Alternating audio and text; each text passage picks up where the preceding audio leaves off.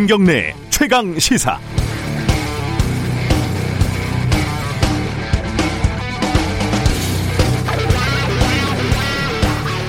갑자기 쇼파 건너편에 있던 검사가 탁자 너머로 몸을 날리며 검사장 위에 올라타 팔과 어깨를 움켜쥐고 얼굴을 눌렀다.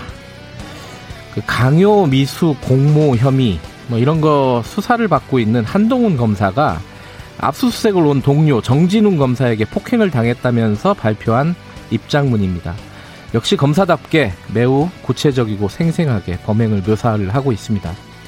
물론 간부급 검사들이 몸싸움까지 벌인 것은 몹시 볼성 사나운 일인 건 사실입니다. 독직 폭행이다, 아니다, 수사 방해다. 병원에 들어눕고 고소해, 맞고소해, 흔히들 그 시정 잡배들이 하는 일이죠.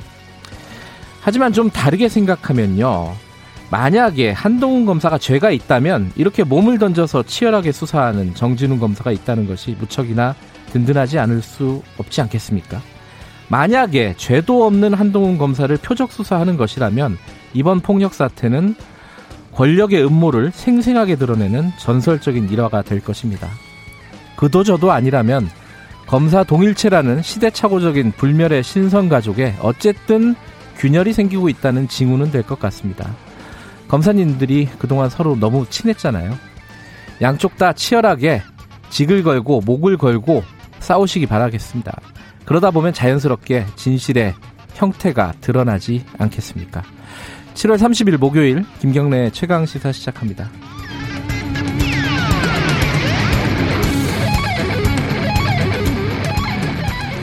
김경래 최강 시사는 유튜브 라이브 열려 있습니다. 실시간 방송 봐주시고요. 어, 짧은 문자 50원, 긴 문자 100원, 샵 9730으로 문자 보내주시면 저희들이 공유하겠습니다. 짧은 문자 50원, 긴 문자 100원이고요. 스마트폰 콩 이용하셔도 좋습니다. 1부에서는요, 뉴스 언방식 끝나면은 아시아나 항공 매각, 이게 좀 무산될 위기, 뭐 국유화 얘기도 나오고요. 그 1부에서 좀 다뤄보고요. 2부에서는 전국 현안, 어, 최고의 정치 홍익표 민주당 의원, 통합당 윤영석 의원과 함께 토론합니다.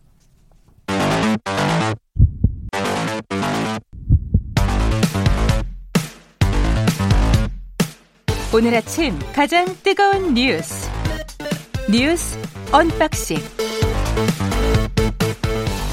네, 매일매일 두근두근한 마음으로 준비합니다. 뉴스 언박싱 고발뉴스 민동기 기자 나와 있습니다. 안녕하세요. 안녕하십니까. KBS 김양순 기자 나와 있습니다. 안녕하세요. 네, 안녕하세요. 어제 어, 검찰에서 벌어진 일부터 간단하게 정리를 해보죠. 어, 제목을 민동기 기자는 영화 찍는 검사들이라고 써오셨네요. 영화보다 더 영화 같은 상황이 현실에서 벌어져 가지고요. 네, 저는 그게 약간 무슨 창작인 줄 알았어요. 이게 도, 막 돌아다녔잖아요. 한동훈 검사 측에서 낸 입장문이. 네. 어떻게 된 일인지 팩트만 정리를 한번 해보죠. 서울중앙지검 형사 1부가 어제 오전 10시 30분쯤에 법무연수원 용인분원 사무실에 이제 압수수색 영장을 집행하러 갔습니다. 네. 한동훈 검사장의 휴대전화 유심 카드에 대한 영장을 집행을 하려고 했었는데요. 네. 원래 지난달 16일에 한 검사장의 휴대전화 본체를 압수를 하긴 했었는데 아. 유심 카드는 압수 대상이 아니었습니다. 아하. 수사팀장인 정진웅 형사 1부장이 한동훈 검사장의 휴대전화를 압수수색하는 과정에서 몸싸움이 벌어졌는데 네. 한동훈 검사장은 정부장에게 일방적으로 폭행을 당했다라고 주장을 하고 있고 반면에 정부장은 한동훈 검사장이 수사를 방해하려 했다면서 맞고소를 한 그런 상황입니다. 아, 맞고소를 했고. 그런데 이게 궁금한 거는 어 수사심의위원회에서 수사 중단을 어, 권고를 했잖아요. 했죠. 네. 그거를 음. 일단은 받아들이지 않겠다 이렇게 보면 그렇죠. 되는 거죠? 네, 받아들이지 않겠다라고 한 거고요. 예. 그래서 이제 휴대전화를 이미 압수를 했지만 이제 당시에 유심을 돌려줬다. 네. 이게 유심은 대상이 아니었기 때문에 이런 얘기가 있더라고요. 음. 그래서 이제 추가로 영장을 또 발부를 받은 겁니다. 유심에 네. 대해서. 네. 그래서 이제 그걸 가지러 가서 10시 반에 이제 사단이 벌어진 건데 이게 한 검사장이 이제 영장을 읽으면서 자, 유심에 대한 영장이구나 하고 정부장에게 내 휴대전화로 변호인에게 전화를 해도 되겠냐? 라고 네. 물었더니 이제 어, 정 부장이 전화하십시오라고 한 거예요. 네. 그래가지고 한동훈 검사장은 정진웅 부장이 맞은편에 있는 가운데서 이제 휴대전화로 전화를 하려고 했다라고 네. 주장을 하고 있습니다. 그러면서 음. 전화를 하려면 이제 핀 번호가 보통 입력이 되어 있잖아요. 네. 그래서 비밀 번호를 누르려고 했다라는 것이 이제 한동훈 검사장의 주장이고요. 맞은편에 있던 정진웅 부장은 어, 전화를 한다고 해서 허락을 했다. 네. 근데 봤더니 전화를 하는 게 아니라 이게 뭔가 휴대전화에 걸. 어. 어떤 뭐 유심 안에 있는 데이터를 지우기 위한 목적으로 여기까지는 추정입니다. 네. 그걸 목적으로 비밀번호의 마지막 자리 한 글자만을 남기고 있더라. 그래서 부득이하게 이거를 어. 핸드폰을 압수를 하기 위해서 유심의 어떤 조작이 가해지는 걸 막기 위해서 야. 근데 이 주장이 약간 일리는 있는 게 어, 정진웅 부장이 이렇게 얘기를 했어요. 왜 face 잠금 해제를 사용하지 않느냐. 아. 근데 이 부분에서 사실 그 삼성전자의 휴대폰을 사용하시는 분들은 대부분 네. face 잠금 해제를 네. 쓰시잖아요. 네. 얼굴이 인식된단 말이죠. 네. 그래서 정부장 측에서는 아니 얼굴을 대면은 자동으로 인식이 풀려서 전화할 수 있는데 어허. 굳이 핀 번호를 누른다는 것은 다른 조작을 하기 위함이었다라고 어. 주장을 하는 거죠. 휴대폰이 옛날 거 아니었나? 휴대폰의 기종까지는 아직 파악이 안 됐습니다. 어, 어쨌든 이제 뭔가를 만진 건 사실인데 그게 한쪽에서는 전화하려는 거고 네. 한쪽에서는 그 뭐가 지우려고 어, 휴대폰 조작을 하려고 했던 거 아니냐. 그래서 몸을 던져서 어 휴대폰을 빼앗았다. 빼앗았다. 네. 그 과정에서 몸싸움이 어쩔 수 없이 벌어졌다. 이게 이제 정진웅 검사 측의 수사팀 입장인데 이러면은 어 일단 그 뒤에는 그럼 어떻게 됐어요? 그 정상적으로 압수를 했나요? 그러면 그 뒤에? 압수는 했습니다. 아. 예. 그러면 이제 앞으로는 어떻게 되는 거예요? 이게 맞고소를 했으면 그건 수사가 진행이 될 수 있을 거고 또 네. 감찰도 한다면서요? 그러니까 감찰을 요청을 했거든요. 아, 요청을 한 거예요. 한동훈 검사장이. 아하. 그래서 서울 고검이 예. 감찰 사건으로 진행할 예정이라고 밝혔습니다. 그 예. 윤석열 검찰총장이 이 사건에 대해서는 보고받지 않기로 지금 결정이 된 상황이기 때문에 서울 고검이 이제 감찰을 직접 진행을 하기로 했는데요. 네. 영상이 녹화가 되지 않았을까라고 생각을 했었는데 일단 서울중앙지검은 문제가 된 장면은 영상 녹화되지 않았다. 아, 이런 입장을 밝혔고요. 압수수색 절차를 진행하면서 노- 녹화를 안 했군요. 그 부분은. 근데 당시 이제 현장에는 네. 그 정진웅 형사 1부장을 비롯해 가지고요. 예. 수사팀 소속 검사하고 수사관이 두명 있었고 네. 디지털 포렌식 요원 한 명, 그리고 네. 법무연수원 소속 사무관, 그리고 한동훈 검사장의 비서 등이 있었다고 합니다. 음. 그러니까 아무래도 목격자 진술에 상당히 아. 좀 의존할 수밖에 뭐 여러 없는 명이 상황. 봤으면은 뭐 진술들을 종합해 보면은 대략적으로 합리적으로 판단할 수 있겠네요. 네. 그리고 한동훈 검사장은 이게 당시에 이제 CCTV가 있느냐가 지금 관건이긴 한데 예. CCTV가 없다 하더라도 어, 정부장의 어떤 행동에 행동이 이루어지는 과정 그리고 당시에 수사팀에서 이런 상황을 인정하는 장면 이런 것들이 모두 녹화가 되어 있다라고 음흠. 또 이게 주장을 하고 있습니다. 예. 그 근데 이게 이제 사실은 굉장히 이례적인 일이고 말하자면 좀 희한한 일이잖아요. 이게 처음 보는 일인데 언론 보도도 굉장히 당연히 많이 어 있었고 사상 초유의 이제 검사들 간의 폭력 사태 네. 어찌 됐든 누가 잘못했든 간에 이게 벌어진 건데 여기 뭐 언론들의 보도를 보면 좀 조금 이상한 부분들도 좀 있어요. 어떤 부분이 있었죠? 제가 오늘 아침에 봤더니 108건의 기사가 나왔더라고요. 네, 네이버에서 막 108건의 기사가 아니 뭐 나왔는데. 흥행이 되는 기사니까 일단 네. 예. 근데 이게 싸움을 좀 관전한다 언론이 네. 이런 생각이 좀 들 정도로 네. 굉장히 어제 사건이 벌어진 낮부터 밤에 9시에 이제 한동훈 검사장의 두 번째 입장문이 나왔는데 네. 그 이후까지 상당히 많은 기사들이 계속해서 쏟아졌는데 예. 약간 좀 지역 감정까지 부추기는 거 아닌가라는 생각이 들더라고요. 두 분의 에, 두 사람의 두 검사의 지역이 좀 다른 모양이죠? 두 사람의 관계에 좀 주목을 하는데요. 네. 한동훈 검사는 어느 출신인지 모르겠습니다. 네. 예, 그런데 이제 정진웅 검사는 순천 출신이라고 이제 순천 고등학교 아. 이제 전남 고흥 출신으로 음흠. 순천고를 졸업한 이력이 있다. 그리고 현재 이제 문재인 정부 출범 이후에 승승장구한 검사장과 중앙지검 13차장 등이 모두 호남 출신이다라고. 이제 일부 언론이 적시를 했습니다. 딱 예. 두 곳이 적시를 했어요. 중앙일보랑 조선일보인데요. 일부러 지역 감정을 건드리는 게 아닌가라는 생각이 들 정도로 네. 굳이 이 두 검사 간부가 싸우는 과정에서 지역이나 출신이 중요한가라는 생각이 좀 들고요. 또 여기에다가 이제 어, 굉장히 요즘에 많이 나오는 분이시죠. 예, 진중권 전 교수가 페이스북에다가 지금 정진웅 부장검사가 어제 그 어떤 몸싸움이 있고 나서 응급실에 가서 치료를 받는 예, 장면을 예, 예. 올렸잖아요. 예. 거기에다가 이제 연예인 신정환 씨가 왜 필리핀 도박 원정 아하. 사건으로 해서 댕기열이라는 걸로 입원을 했었던 사진을 갖다가 옆에 첨부를 하면서 이걸 조롱하는 형태의 페이스북 게시물을 남겼는데 이걸 또 일부 언론이 퍼나르면서 이게 와글와글이라는 제목으로 시민들의 여론이 빗발치고 있다라고 했는데 사실 그 여론을 만든 게 언론이 아닌가라는 생각이 들 정도였습니다. 네.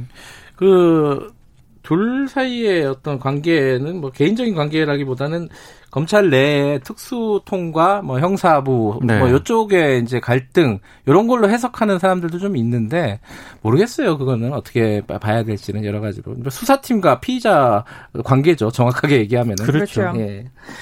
에, 어떻게 되는지 보고 근데 그 와중에 지금 인사위원회가 원래 예정이 돼 있었잖아요. 검찰에 원래 오늘 그 정부 과천청사에서 네. 검찰 인사위 일정이 예정이 돼 있었는데 검사장급 인사도 포함돼 있었고 근데 어 이게 연기가 됐다고 갑자기 취소가 됐습니다. 아 취소가 됐어요. 그리고 음. 추후 일정도 지금 잡지 않은 그런 어. 상태인데요. 여러 해석이 나오고 있습니다. 원래 그 이번 주 공개될 예정인 검경 수사권 조정 관 조정 관련 법률의 시행령이 이게 이제 공개된 뒤에 네. 이 검찰 인사가 좀 단행이 돼야 되지 않겠느냐. 음. 이것 때문에 미뤄졌다라는 그런 해석이 있고요.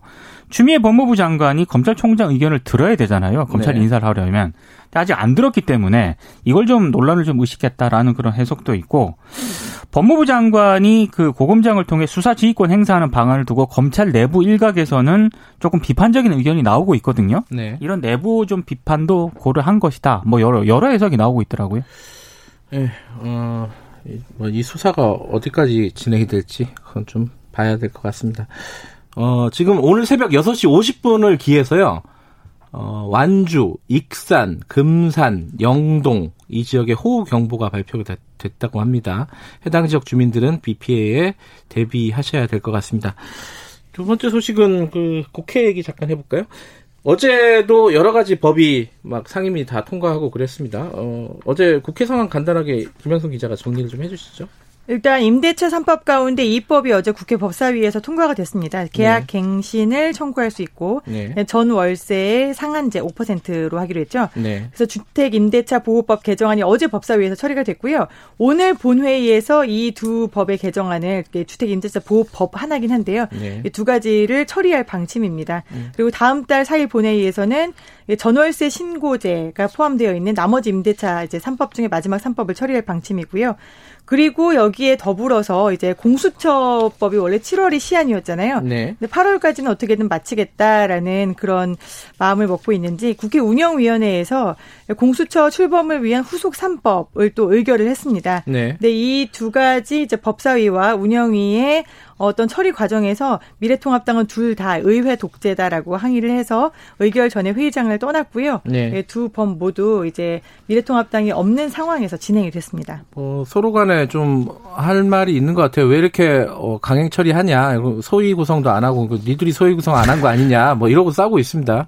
뭐 이런 좀 여야 간의 어, 주장은 저희들이 2부, 3부, 3부, 2부구나. 2부에서 최고의 정치에서 어, 여야 양당의 국회의원들과 함께 얘기를 좀 나눌 건데 지금 통합당에서 장외 투쟁 얘기가 좀 나오고 있다면서요, 이게. 어제 이제 긴급 의원총회를 열었거든요. 네. 근데 그동안 이제 국민이 밖으로 나가면 싫어할 것이다 이런 두려움 때문에 미래통합당이 참고 기다렸는데 네. 이제 두려워하면 더 이상 야당이 아니다 이런 목소리가 공개적으로 나왔습니다. 너무 이렇게 뭐랄까 이게 그 대책 없이 지금 예, 여당 끌려다닌다. 페이스에 예, 예. 말리는 거. 아니냐. 네. 예. 근데 이제 일단 통합당은 장외 투쟁에 대해서는 선을 좀 긋고 있습니다. 네. 조호영 통합당 원내대표 같은 경우에는 장내외 투쟁을 병행을 하되 장외 투쟁 방법은 구체적으로 더 고민을 하겠다 이런 입장을 밝혔는데요. 네. 근데 만약에 이제 미래통합당이 장외 투쟁 쪽으로 방향을 결정을 하더라도 네. 과거와 같은 뭐 삭발, 단식, 대규모 집회 이런 방식을 좀 피할 것으로 보입니다. 김종인 그 위원장도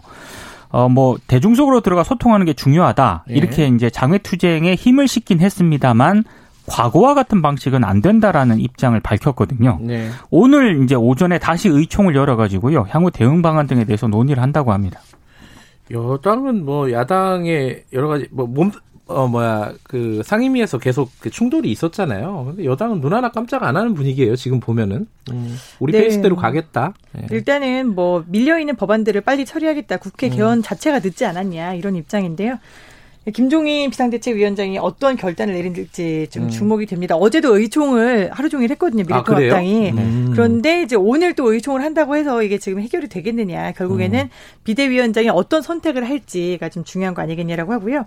김종인 비대위원장이 어제 어, 백브리핑의 백브리핑에서 음. 이제 원내에서 이런 식으로 다수의 횡포를 통해서 법안도 제대로 심의를 안 한다면 네. 다른 방법이 없다 이렇게 우회적으로 장외 투쟁을 시사는 했습니다만 음. 어, 원내의 어떤 심의는 혼자 하는 건 아니잖아요 민주당이 예. 미래통합당이 어떻게든 견제를 좀 세게 해주면 좋겠다 투사가 나오면 좋겠다라는 얘기는 이미 여러 언론에서도 하고 있습니다. 뭐 지난 일이지만 이 상임위 구성할 때 일부 상임위라도 야당이 좀 가져가는 게 낫지 않았을까라는 그렇죠. 생각도 들어요. 이거는 다 지난 일이긴 하지만은 어, 어제 이게 어제 그제죠. 이게 어 뉴질랜드에서 우리 외교관이 벌인 성범죄 의혹 요것 때문에 좀 시끄러워요. 그게 대통령하고 어 뉴질랜드 총리하고 지금 대화에서 그 얘기가 나왔다는 거잖아요. 원래 그죠? 뉴질랜드 언론들은 최근 이 보도를 연이어서 지금 현지에서 대서 특필을 했거든요. 생각해보면 예전에 몽골 헌법재판관 네네. 그때 그렇죠. 성범죄 네. 관련해서도 우리도 굉장히 크게 보도했었거든요. 사실. 보도를 해서 현지에서는 이게 이슈가 되고 있었는데 예. 문재인 대통령이 이제 뉴질랜드 총리와 통화를 했는데 네. 지난 28일 이때 뉴질랜드 총리가 어, 현지 뉴질랜드 언론의 보도를 잠깐 언급을 했다고 합니다. 그러니까 음. 정상 간의 통화에서도 이 문제가 나오니까 아, 통화 말미에 뭐 짤막하게 이 총리가 언급을 했다고 하는데요. 어, 외교, 외교부가 이제 좀 뒤늦게 대응을 하면서 이게 논란이 좀 되고 있습니다. 그러니까요. 외교부는 지금 보니까 정, 어, 징계를 정직, 아, 지- 정직 1개월이한가요? 감봉 감봉이 아, 1개월이었습니다. 아, 감봉 1개월. 이 그게, 사건이 일어났을 때가 2017년 말이었거든요. 네. 2017년 말에 대사관에서 일하는 한 남자 직원의 어떤 신체를 추행했다라는 거였는데 네. 당시에 이제 시끄러웠었고 네. 그 다음에 그때 외교부에서 자체 조사를 해서 감봉 1개월의 징계를 음. 내렸었습니다. 그러니까 지금 체포영장을 그 뉴질랜드에서는 발부를 했는데 안 보내줬다. 그런데 뭐 외교부가 강제할 수 있는 일은 아니다. 개인이 해야 되는 일이다. 이런 입장인 거잖아요. 그렇죠. 그렇 게 약간 소극적으로 대처를 하다가 지금 정상 간에 얘기가 나와버려가지고 외교부 입장에서는 지금 진짜 아뜨거하는 상황이 돼버린 거예요. 뭐 그죠? 인사제도팀, 감사관실, 국제법률국을 중심으로 뉴질랜드 정부의 조사 협조 요청 등에 대해서 대응 방안을 모색하겠다라는 입장인데 네. 이 민주당에서도 어제 논평이 나왔거든요. 네. 그러니까 외교 공간에서 발생한 이 사건으로 국격을 훼손하는 심각한 사안이다. 외교부가 상당히 안일하게 대처했다 이렇게 우려스럽다라고 비판을 했는데 네. 피해자가 국가인권위원회에 진정을 접수를 했고요. 아, 그 뉴질랜드 피해자가요? 국내 인권 예 오. 인권위원회에 조사 진정서를 그렇구나. 접수를 했고 인권위가 조만간 조사 결과를 공개를 할 것으로 보입니다. 아, 이게 예전에 그 아까 말씀드린 몽골 헌법재판소 그 사람도 와서 결국은 조사를 받았잖아요. 조사를 받았죠. 이게 뉴질랜드에서 시끄러워지면 외교적인 문제가 될 가능성이 높겠네요. 그죠? 뉴질랜드 현재 상당히 시끄러운 상황입니다. 예. 여기까지 듣죠. 고맙습니다. 고맙습니다. 고맙습니다. 뉴스 언박싱 KBS 김양순 기자 그리고 고발뉴스 민동기 기자였습니다. 지금 시각은 7시 38분입니다.